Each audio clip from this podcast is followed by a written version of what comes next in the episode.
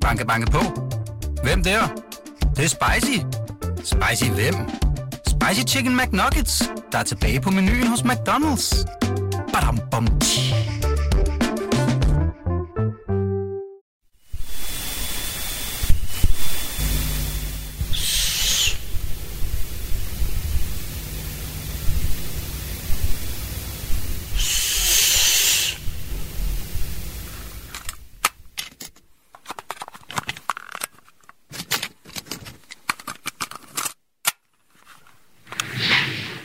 Torniamo sempre indietro. Parlavi del, um, del primo omicidio che hanno... Il primo omicidio fu fatto negli anni 83-84. Quindi 19 anni. De besluttede at myrde manden fra bilforretningen uden for hans eget hjem. De havde fundet ud af, hvor han boede, og hvilken bil han kørte i.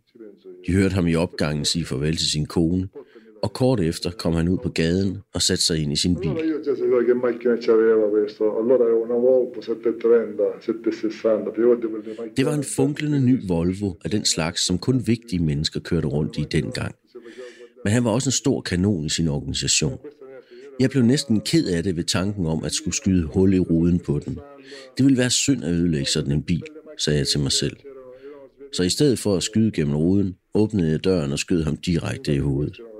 Han havde netop drejet nøglen og sat bilen i bakgear. Så lukkede jeg døren igen og gik hen mod Vestbanen sammen med min svoger. Jeg var ikke nervøs, mens det stod på. Der kunne have stået en hel kaserne af politisoldater og set på, og det ville ikke have gjort nogen forskel. Og jeg havde ingen skrubler. Jeg var bare godt tilfreds med mig selv. Jeg havde på eget initiativ slået en mand ihjel.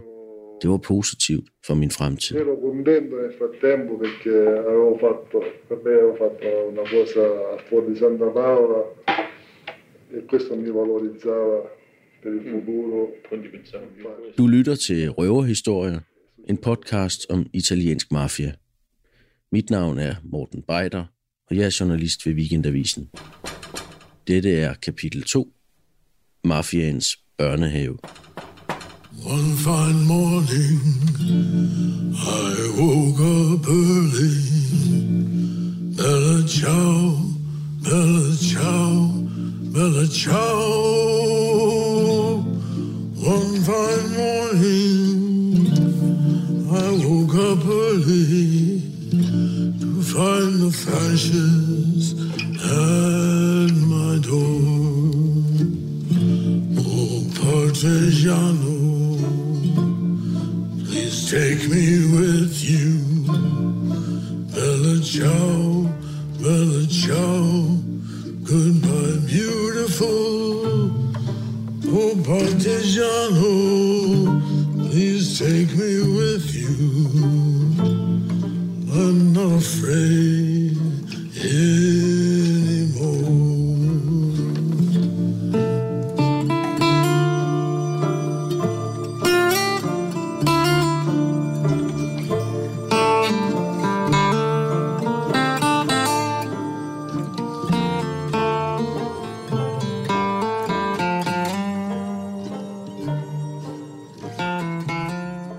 banker på den materede glasdør til stuen i lejligheden, hvor Claudius Sampetti og jeg sidder på hver sin side af et bord og taler sammen over en lille båndoptager. Det er stadig 2003, det er stadig i Rom, det er sommer, og Claudio er stadig på udgang fra fængslet på grund af god opførsel. Vi har allerede været i gang hele formiddagen. Blandt andet har Claudio fortalt mig, hvordan han brændte et af Berlusconis supermarkeder på Catanias hovedgade af, for at få den milanesiske rimemand til at samarbejde med mafiaen. Han brugte en blanding af halv dieselolie og halv benzin, som åbenbart er ekstra effektivt. Det er Claudius far, som banker på. Filippo hedder han. Cucina. Perché io la Den gamle blomsterhandler, som sammen med resten af familien blev tvunget til at opgive sit liv og sin forretning, da Claudio hoppede af, og alt, hvad der havde med familien og Samperi at gøre, blev læsset på et fly og fløjet langt væk fra Sicilien. Selv Claudius elskerinde var med på det fly, og hans kone og børn naturligvis. Det var som et stort tæppe, der faldt, og med et kom alle hemmeligheder, eller i hvert fald en del af dem, for en dag. Frokosten er klar, melder Filippo stilfærdigt. Og hvilken frokost? Penne alla norma, lavet på auberginer, friske tomater, basilikum og saltet ricotta. Derefter en ricciola, en stor ravfisk, tilberedt i ovn med store mængder hvidvin, hvidløg og persille.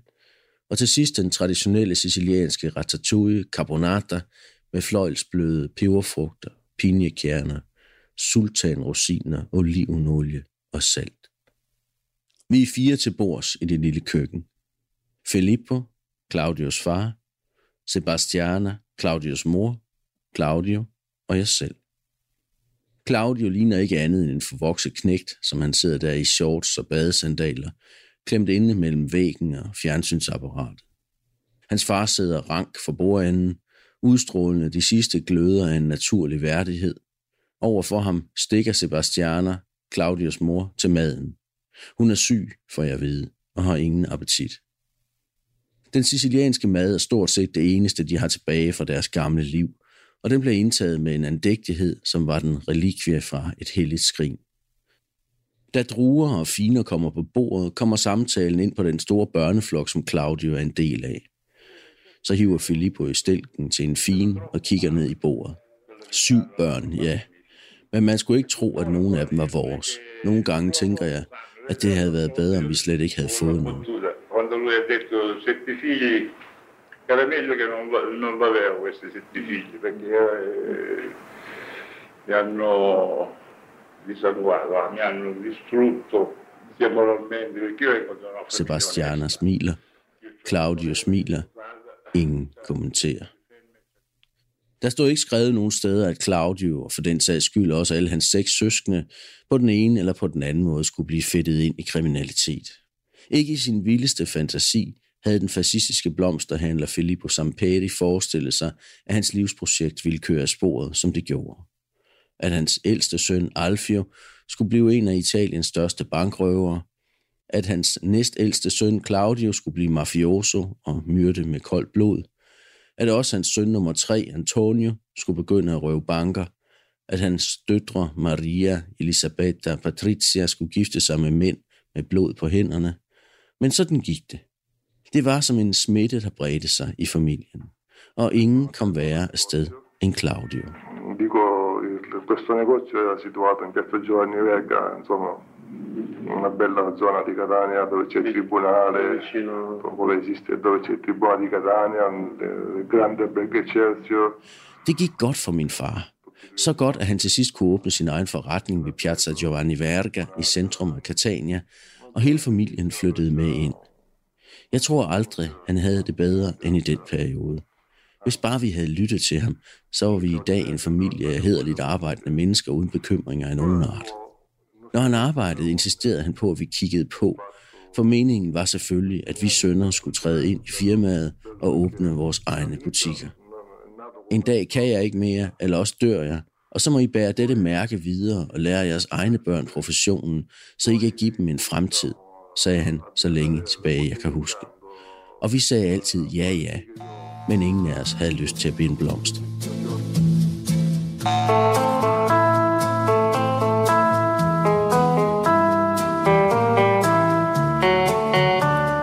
Hvis familien Samperis sociale og økonomiske opstigning var foregået i en anden by væk fra Sicilien, var dette måske blot en lykkelig uskrevet historie. Men den foregik i Catania i 1960'erne og 1970'erne, hvor grænsen mellem lovligt og ulovligt til stadighed blev mere udvisket, og kun mænd som Filippo Sampedi holdt ryggen rank. Eller bildte sig ind, at de gjorde det. For Filippo Sampedi var mafians mænd kunder, ligesom dommere, politifolk og bankdirektør var det. Den dygtige blomsterbinder tænkte måske sit, men stillede ingen spørgsmål, bare betalingen faldt kontant.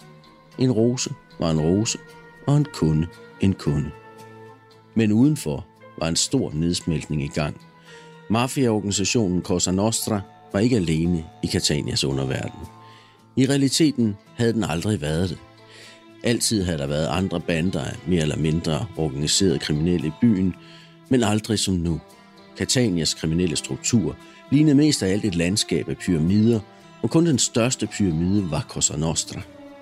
Dens medlemmer, de såkaldte uomini d'onore, mænd af ære eller hedersmænd, var kun en forholdsvis lille gruppe mænd, mellem 30 og 40 i alt, som sad på denne pyramides øverste top, placeret i et stramt hierarki.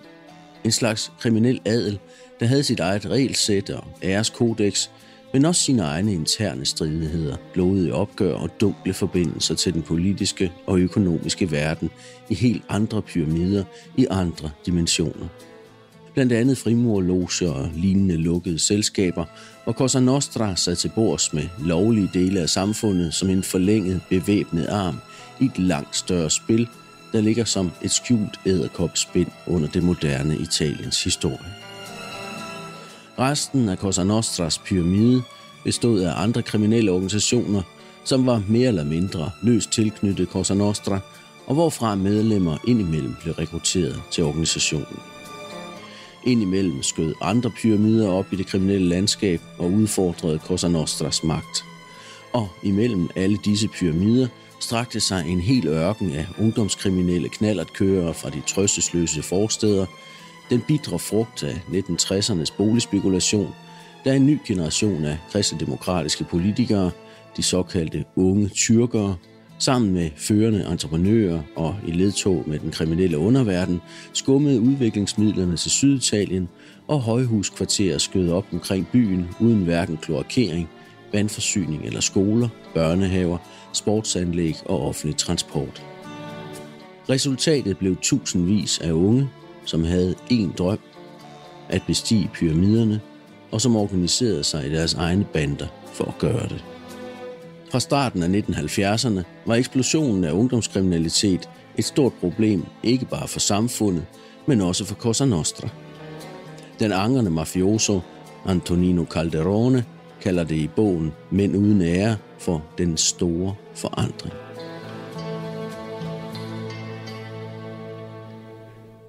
De modbydelige typer dukkede op. I hver kvarter var der et eller to hold drenge, som stjal biler, eller bare bildæk og bilradioer. Efterhånden voksede disse drengebander, og de begyndte på pengeafpresning, røverier og mor. Med tiden specialiserede de sig inden for hver deres felt, for mange af dem var kvikke og fast besluttet på at komme frem her i livet.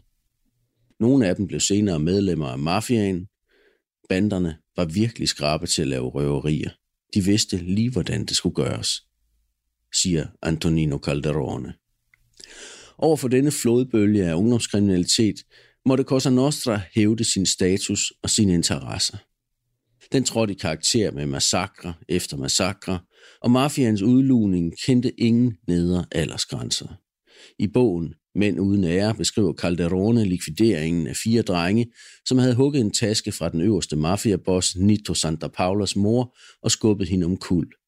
Den ene af dem var så lille, at han næsten forsvandt om på bagsædet. De tre af dem blev kværket og smidt i en brønd. Den fjerde dreng kunne morderen ikke få sig selv til at kvæle helt, så han blev kastet levende ned til de andre og døde senere. De var mellem 12 og 13 år. Det var en dag i 1976, samme år som Claudio selv fyldte 13 og selv var begyndt at lege med ilden. Il più bravo della classe. Il più bravo della classe, addirittura in matematica, in, in italiano, ero il più bravo. Ero diventato il capoclasse. Min far gjorde, hvad han kunne for at få mig til at læse min lektie. De første år var jeg faktisk den bedste i min klasse, men så mistede jeg interessen, og min far opgav at følge mig. Han havde sit arbejde at passe, og så var jeg jo ikke hans eneste barn. Min storebror Alfio gav ham for eksempel problemer hver eneste dag, så jeg begyndte at pjekke. Kunsten var at gå i skole en dag, og så blive væk resten af ugen, for havde man fem dages fravær i træk, blev man ikke lukket ind i skolen igen uden lægeerklæring. Og så blev forældrene blandet ind i det. Sådan fortsatte det til 5. klasse, hvor jeg holdt helt op med at gå i skole. Jeg fik først taget min mellemskoleeksamen i fængsel. Non si pensava a rubare Ma cosa a faccio? quell'età. Andavamo noi tipo nelle campagne a prendere delle buste di arance e mandarini. Da jeg var 10 år eller deromkring, var vi altså en hel flok, der flød rundt i byen i skoletiden. Vi tænkte ikke på at stjæle, bare på at lave lidt sjov. Men vi endte med at stjæle alligevel. For eksempel tog vi ud i frugtplantagerne og fyldte bæreposer med appelsiner og mandariner, som vi kastede efter folk i den store park Villa Bellini. Så begyndte jeg at stjæle planter i parken og sælge dem videre. Ved indgangen står der et springvand, og bag springvandet på en høj er der et stort mekanisk ur, hvor der for hver time dengang var plantet en meget dyr importeret kaktus, som kun blomstrer efter 100 år. Dem stjal jeg, en for en, og det var ikke nemt, for man kunne ikke sådan rykke dem op med de bare hænder. Til sidst havde jeg dem alle sammen. Da det blev opdaget, at de var væk, skrev aviserne om det. Men på det tidspunkt havde jeg allerede solgt dem videre til blomsterhandlere, som jeg havde aftaler med. Min far vidste selvfølgelig ingenting. Han havde slået mig halvt for derud. Det var første gang, jeg stjal. Men jeg mærkede straks, at det var noget, jeg kunne blive god til. Snart havde jeg fingrene i lidt af hvert, både alene og sammen med andre. Jeg lavede for eksempel en aftale med en bilvask, som også solgte dæk og begyndte at stjæle reservehjul fra Fiat 126. Manden i bilvasken forklarede mig, hvilke modeller han havde brug for. Hvert hjul gav 5.000 lire. En god forretning for 126'eren var nem at stjæle fra. Kølerhjelmen kunne åbnes med hænderne, og jeg trillede hjulet væk med en kæp, så det så ud som om jeg bare var en knæk, der legede. Sammen med min storebror rev jeg også solbriller af folk og solgte dem videre. Ray-Ban var det mærke, der gav mest. Jeg havde held med mig. De fik aldrig fat på mig. Helt indtil 1987 var min straffeattest ren, selvom jeg både havde begået mor, røverier og afpresning. Mafiaen var noget, vi levede med hver eneste dag, allerede dengang. I 1975 udbrød der for eksempel en frygtelig mafiakrig i Catania, som varede meget længe, og der var rigtig mange døde.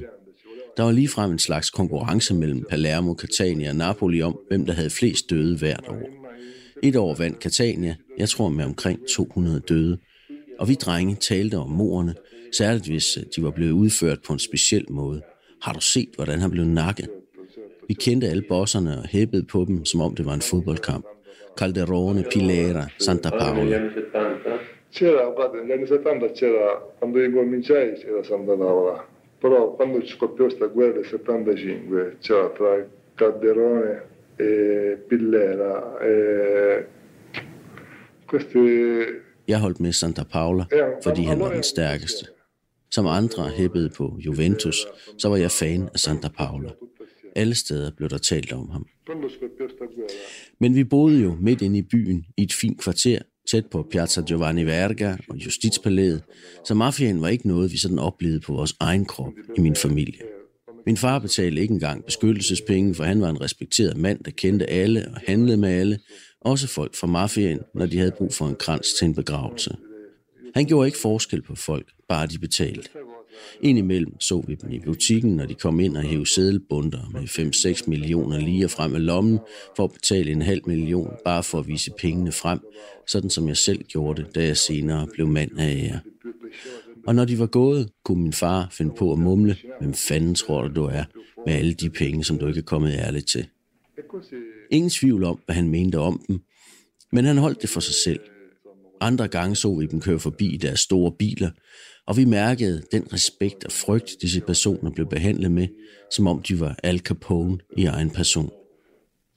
Alt det var fascinerende, og det var svært ikke at ønske, at man var i deres sted. Men øh, det var ikke vores verden, ikke endnu.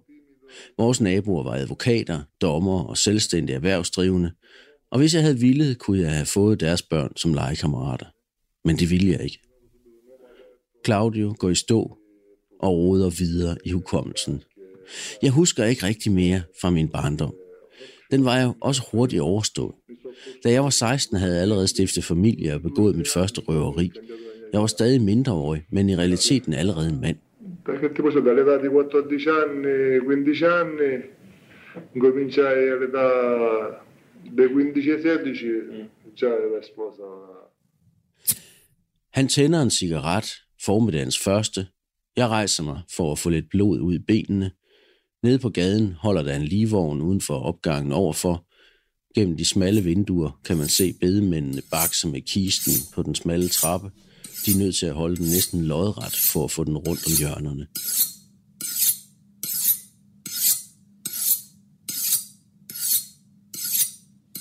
Når man kigger tilbage på Claudius historie på udkig efter stedet, hvor han for første gang traf et afgørende forkert valg, må det være det tidspunkt, han som halvstor knægt valgte, hvem han ville være venner med.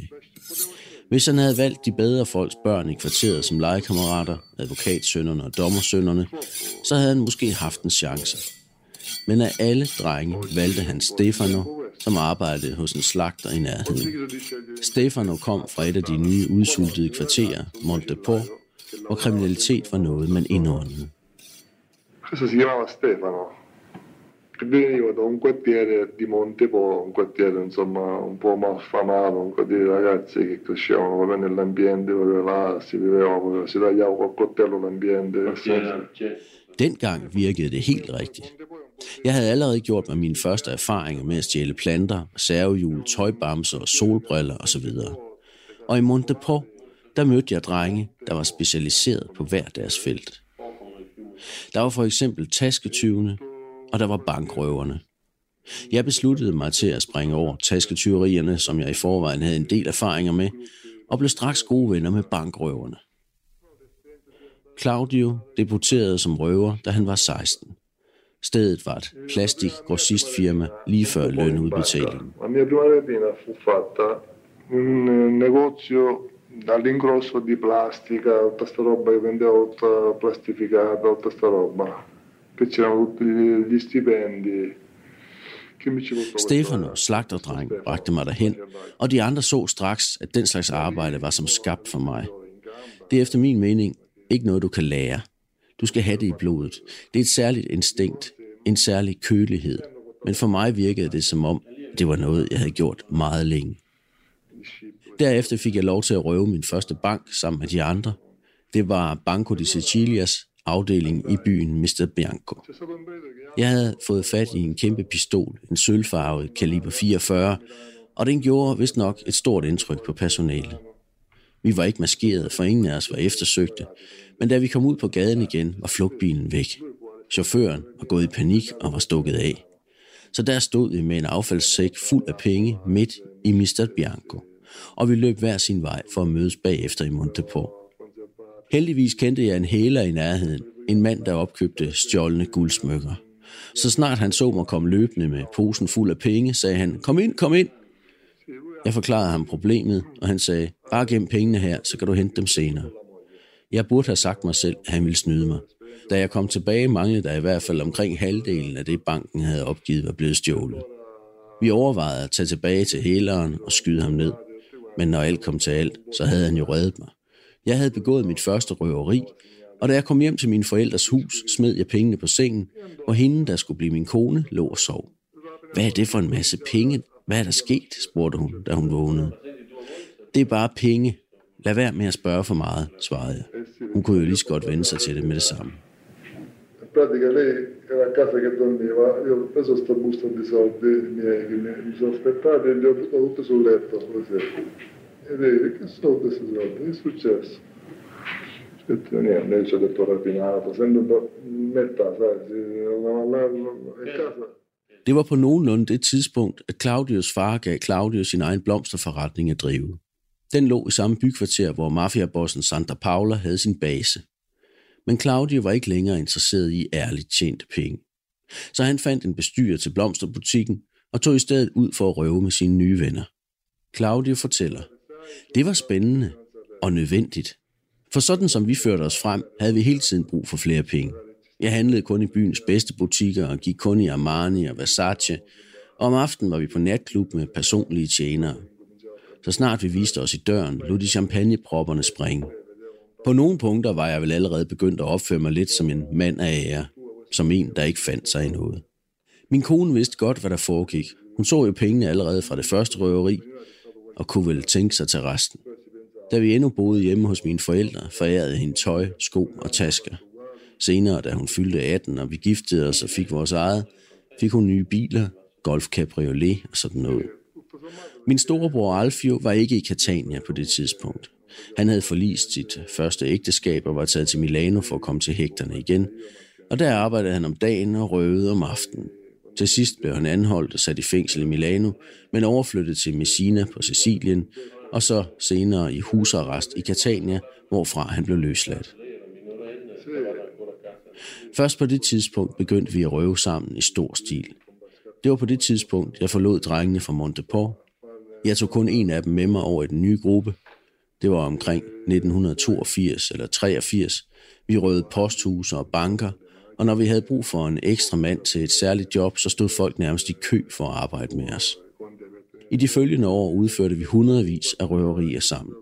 Det gik som regel altid godt. Vi ville bare røve, ikke slå ihjel, og vi ville heller ikke selv risikere at blive slået ihjel. Hvis der var blevet peget på os med en pistol, havde vi ragt armene i vejret og overgivet os med det samme. Og det handlede selvfølgelig om pengene, som vi aldrig kunne få nok af, men også om udfordringen, om at udføre røveriet med en vis stil. Politiet vidste efterhånden godt, hvem vi var, men de kunne ikke gøre noget, for de havde ingen beviser. Dagen efter et røveri gik jeg for eksempel forbi en politikaserne i nærheden af min fars blomsterforretning, og der blev råbt efter mig. Tillykke, 107 millioner i går. De vidste det. Selvfølgelig gjorde de det. For hver røverbande har jo sin egen stil, men de har ingen beviser. Dengang var bankerne ikke udstyret med overvågningskameraer, og efterhånden som de vandt frem, valgte vi banker, der endnu ikke havde fået dem. Vidner var der heller aldrig nogen af, så vi behøvede ikke engang at maskere os. Det eneste politiet kunne gøre, var at ønske os tillykke. Og vi lod, som om vi ikke vidste, hvad de talte om. Min far begyndte vel også at forstå, hvad jeg havde gang i, også selvom jeg særligt i starten sørgede for at være normalt påklædt, når jeg var sammen med ham. De store biler, det dyre tøj og smykkerne gemte jeg til natklubberne, eller når jeg skulle steder hen, hvor det var vigtigt at blive set. I de kredse gik man også med meget dyre armbåndsuger og tunge guldkæder om halsen for at vise, hvem man var. Jeg havde fået lavet nogle kæder med vedhæng af medaljer i rent guld, der vel alene vejede 200 gram. Til andre kæder fik jeg lavet plader, som var tæt besat af diamanter. De var så tunge, at jeg måtte gå med halsen foroverbøjet, og mig, som slet ikke kan lide den slags, ikke engang den mindste ring brød jeg mig om. Jeg var tvunget til det, og min far måtte også have set mig i en eller anden stor bil. Men han klaskede mig aldrig op ad væggen og spurgte mig, hvad har du gang i?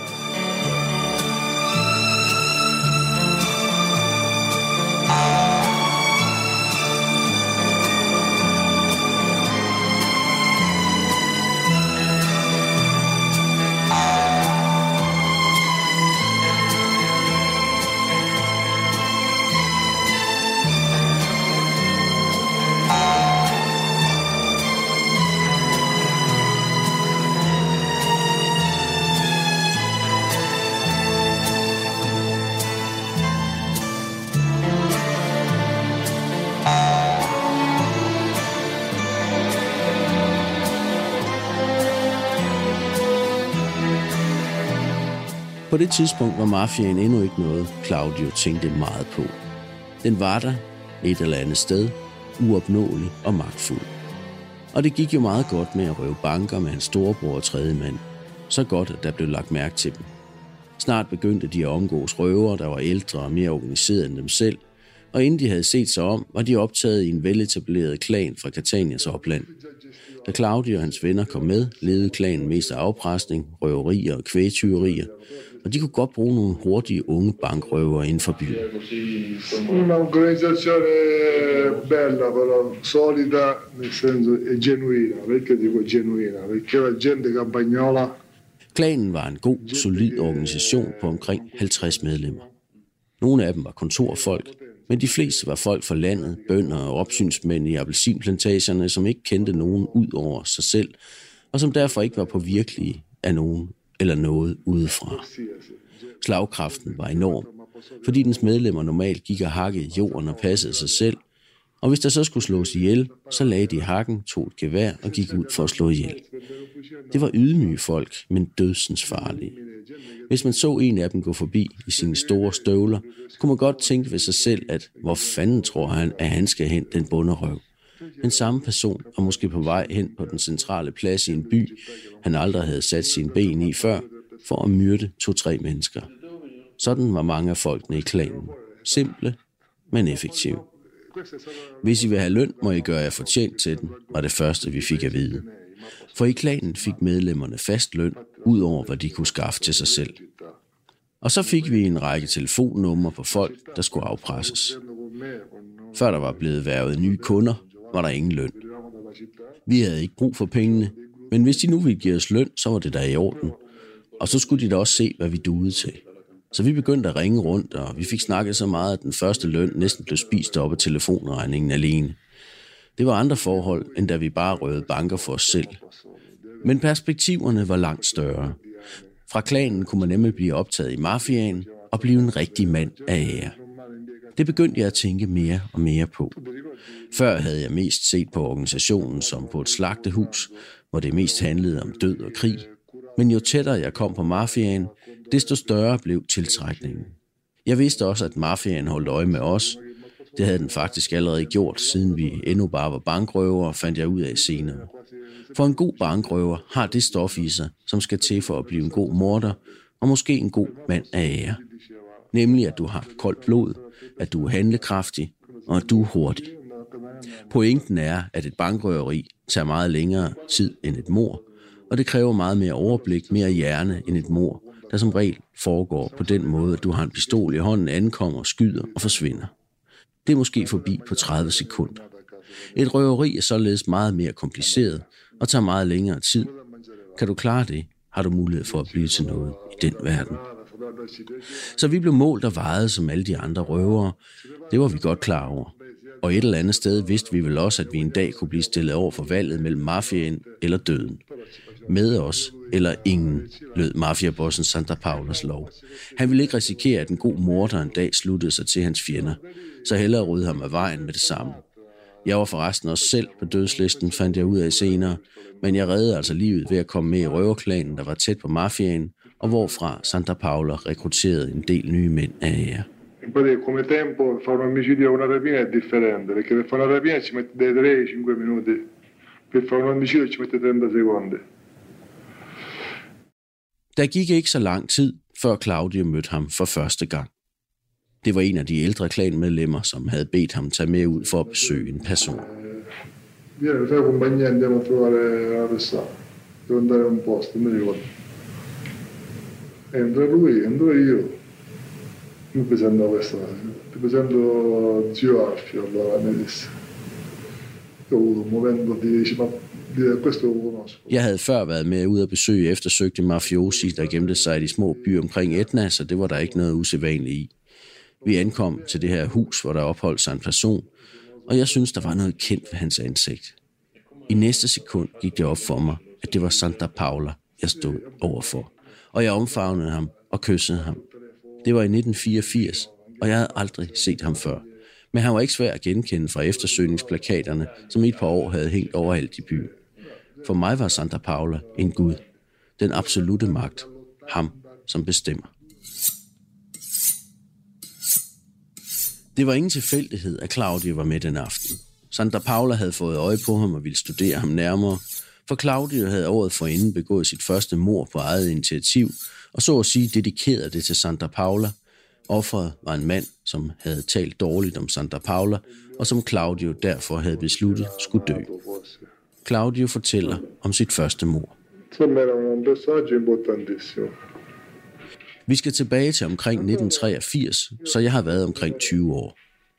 Det skete, fordi jeg gik hen for at købe mig en lækker golf, jeg havde set i vinduet hos en bilforhandler i nærheden af min egen blomsterforretning. Bilforretningen blev drevet af en stor kriminel bande, som arbejdede uafhængigt af Santa Paula. Da jeg stod der i udstillingen og kiggede nærmere på bilen, hørte jeg en mand råbe ind på det tilstødende kontor. Hvem i helvede bilder han sig ind, han er, denne Santa Paula? Og så bandede han Nito Santa Paula langt ned i helvede. Jeg beholdt øjnene på bilen, men mine ører indfangede hvert et ord. Jeg kogte af raseri, og mens jeg stod der, besluttede jeg at slå ham ihjel. For han kunne have sagt de ting op i Santa Paulos ansigt, hvis han havde haft nosser til det. Men han foretrækker at spille smart på sit eget kontor, hvor han troede, ingen udenforstående kunne høre ham. Spille større end Santa Paula. Jo mere jeg tænkte over det, jo vredere blev jeg. Santa Paula var en urørlig person for mig.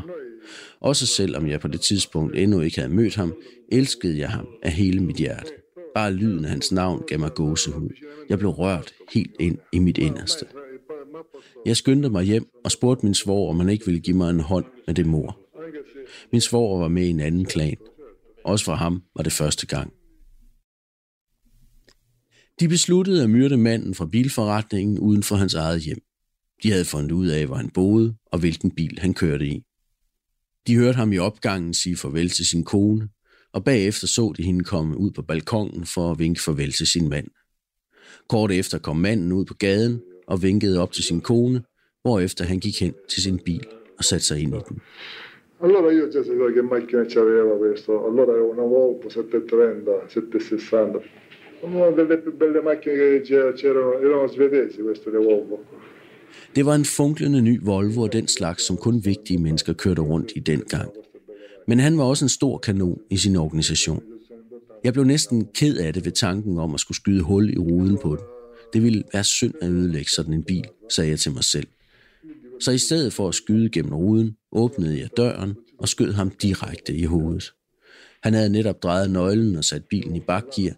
Så lukkede jeg døren igen og gik hen mod Vestbanen sammen med min svoger. Men på vejen derhen var vi ved at blive snittet af Volvoen, som var begyndt at rulle i vores retning. Sandsynligvis fordi hans ene ben var glædet ned på gaspedalen. Den skide handrej. Selv som død er han ude efter os, sagde min svoger. Han talte med et lidt komisk syngende tonefald, som jeg plejede at drille ham med.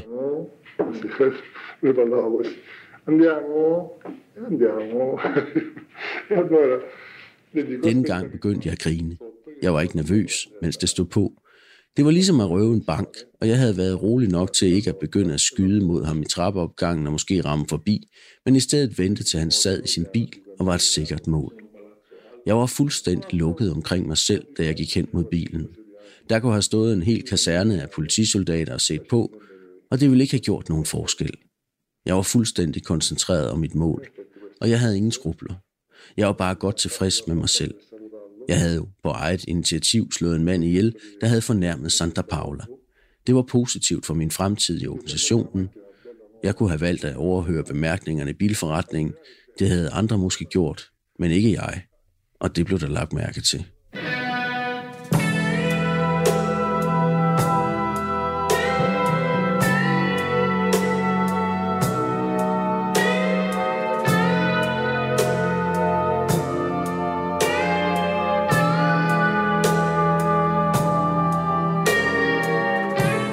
Fra dette mor begyndte Claudius opstigning for alvor. Ikke så lang tid senere blev han optaget i organisationen og blev et rigtigt medlem af mafiaorganisationen Cosa Nostra. Her slutter kapitel 2. I næste kapitel skal vi høre om den tid, der førte frem til Claudius afhopning, og hvad der derefter skete. Mit navn er Morten Beider, og jeg er journalist ved Weekendavisen.